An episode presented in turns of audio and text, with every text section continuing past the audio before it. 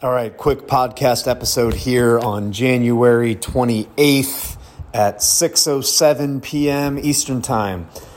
Um, I made two awesome decisions so far in my professional life this year. Number 1, hiring Vanessa as my project manager. She's a beast. Shout out to Vanessa for killing it at Ara Media and SaaS Inc.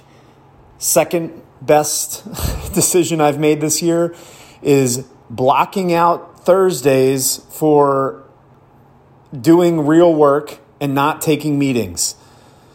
Literally, the moment, literally the moment I blocked out Thursdays, sales immediately hit an inflection point. Un- unbelievable.